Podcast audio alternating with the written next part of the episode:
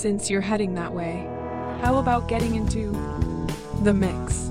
Good tunes, good times, and sharing some thoughts along the way. See y'all on the other side. Always be you for you. It's a huge shit sandwich, and we're all gonna have to take a bite. Friday done snuck up on me. It happened so fast, I didn't even have time to have my head spin. PS Universe, welcome to PS You Got the Mix, right here on this Friday morning, Friday afternoon, Friday evening, wherever you are in this crazy world, this crazy universe.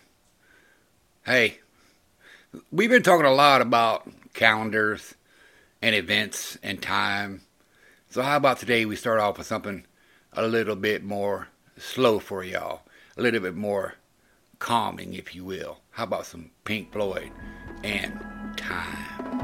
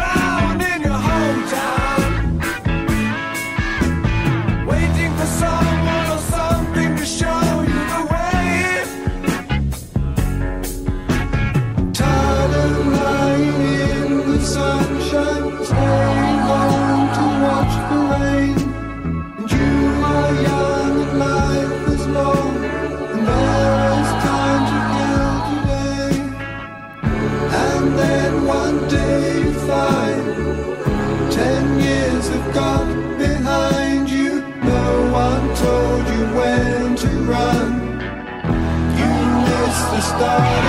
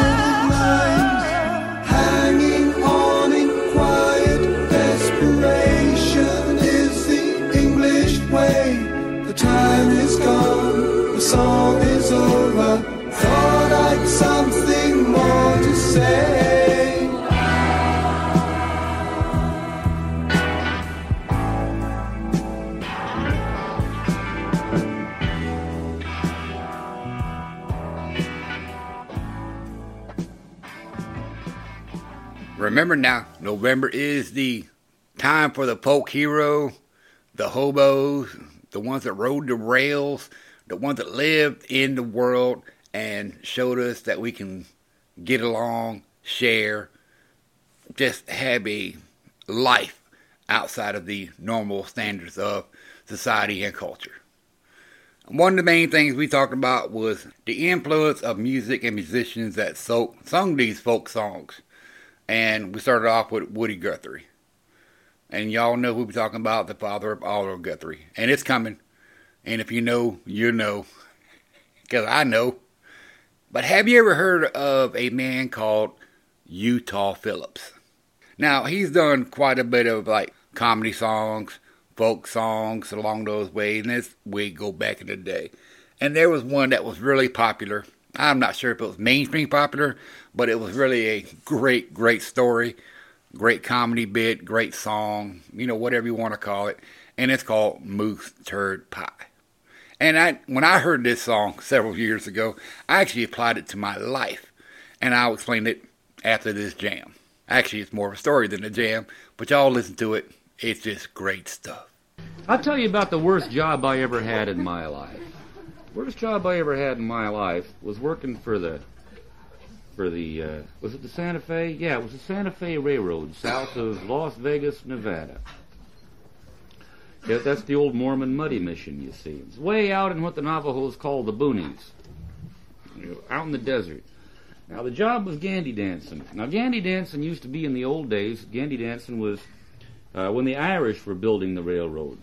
Uh, of course, the first transcontinental railroad was built by Irish laborers, and they used these long-handled shovels called uh, Irish banjos that were made by the Gandy Shovel Company of Chicago.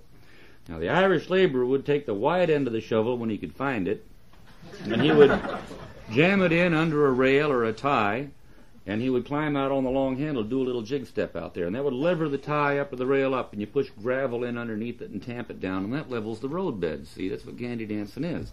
Leveling the roadbed so the damn train doesn't fall off as it goes by, which is just a big drag for everybody. now, they don't do gandy dancing the normal way anymore, see, uh, like they did in the old days. Nowadays, they run three cars out on the line. They run a box car out there that's uh, a bunk car. You sleep in it. Got bunks in there 18 inches apart. And then you got a tool car with your tamping irons and your tongs and, and your double jack hammers and spikes and all of that equipment, see, to do the job. And then you got a cook car. I mean, there's no restaurants anyplace around, so you got a cook car. Pots and pans and a coal or wood burning stove and a long table down the middle to eat at. Only thing they don't hire is a cook. That's because they're cheap. Saves them money. Rule is that in that crew, they're supposed to pick among their own members who's going to be the cook.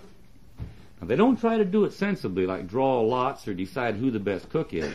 What they do is they wait and find out who bitches and whines and pisses and moans the most about the cooking. And they say, all right, wise guy, you think you can do better, you get to be the cook. Well, that was me, see? Old alligator mouth. The new man on the crew, and that was the worst food I'd ever had. I mean, it was dog bottom pie and pheasant sweat. And otter water comes out of an otter. It's a terrible, terrible stuff. Some people might think it's a delicacy, but I thought it was garp. So I complained, and they said, "All right, wise guy, you get to be the cook." That made me mad because I didn't want to cook. But I knew if anybody complained about my cooking, that they were going to have to cook. Armed with that knowledge, I sallied forth over the muddy river.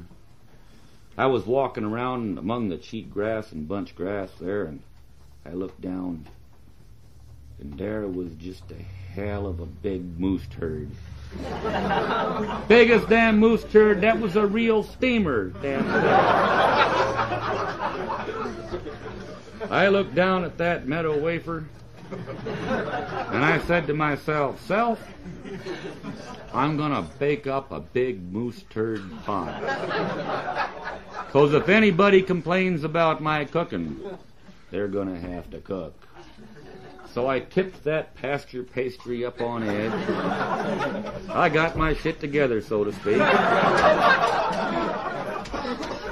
and I started rolling it down toward the old cook car. Boom, boom. I got it down there and leaned it up against the side, and I climbed up in the cook car and I baked up a hell of a big pie shell. And I baked that moose turd in it as slick as you please. And I crimped the edges with my thumbs and laid strips of dough across it and garnished it with a sprig of parsley, a little paprika. It was beautiful. Poetry on a plate. And I served it for dessert, waiting for the first hint of a complaint. Well, this giant dude come in, about five foot forty. I mean, he was big. Throwed himself down like a fool on the stool. Picked up his fork. Took a big bite of that moose turd pie. Well, he threw down his fork and he let out a beller and he yelled, My God, that's moose turd pie!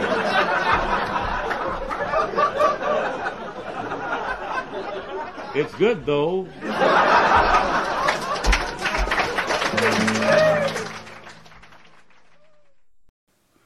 Yeah, I, I took that same philosophy and applied it to my life.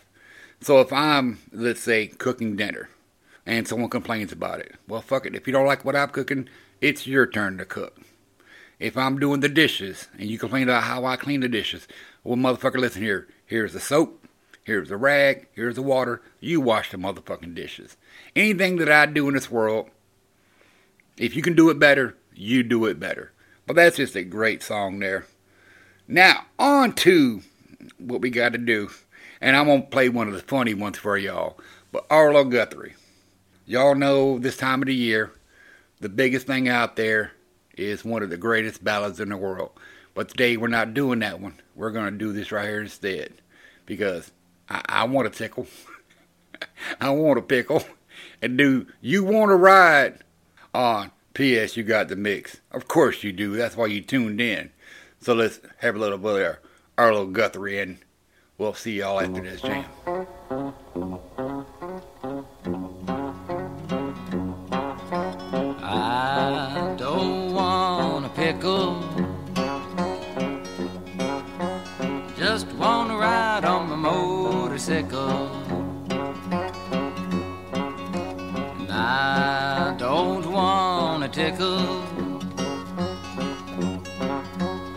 I'd rather ride on my motorcycle.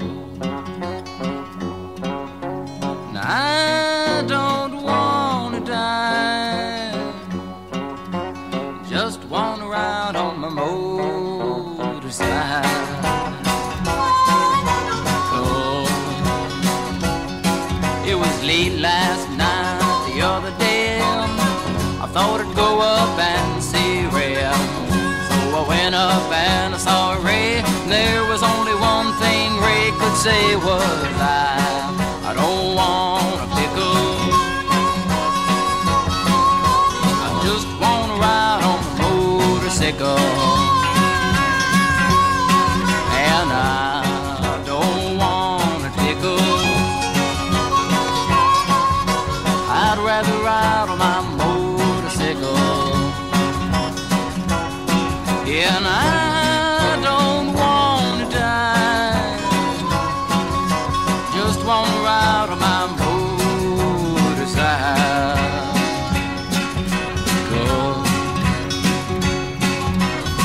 last week I was on my bike, running to a friend named Mike.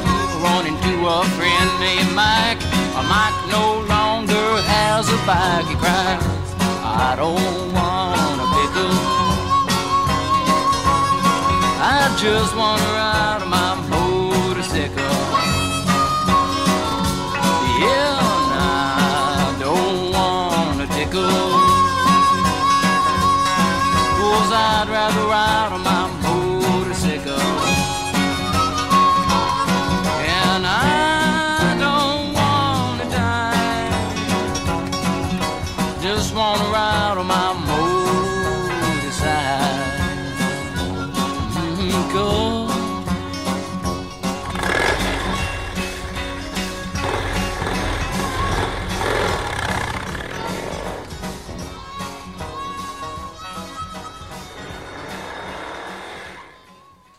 going to be it for this weekend. I hope y'all have a great time. Be safe. Be you for you. Hey, y'all come back Monday. I got something planned.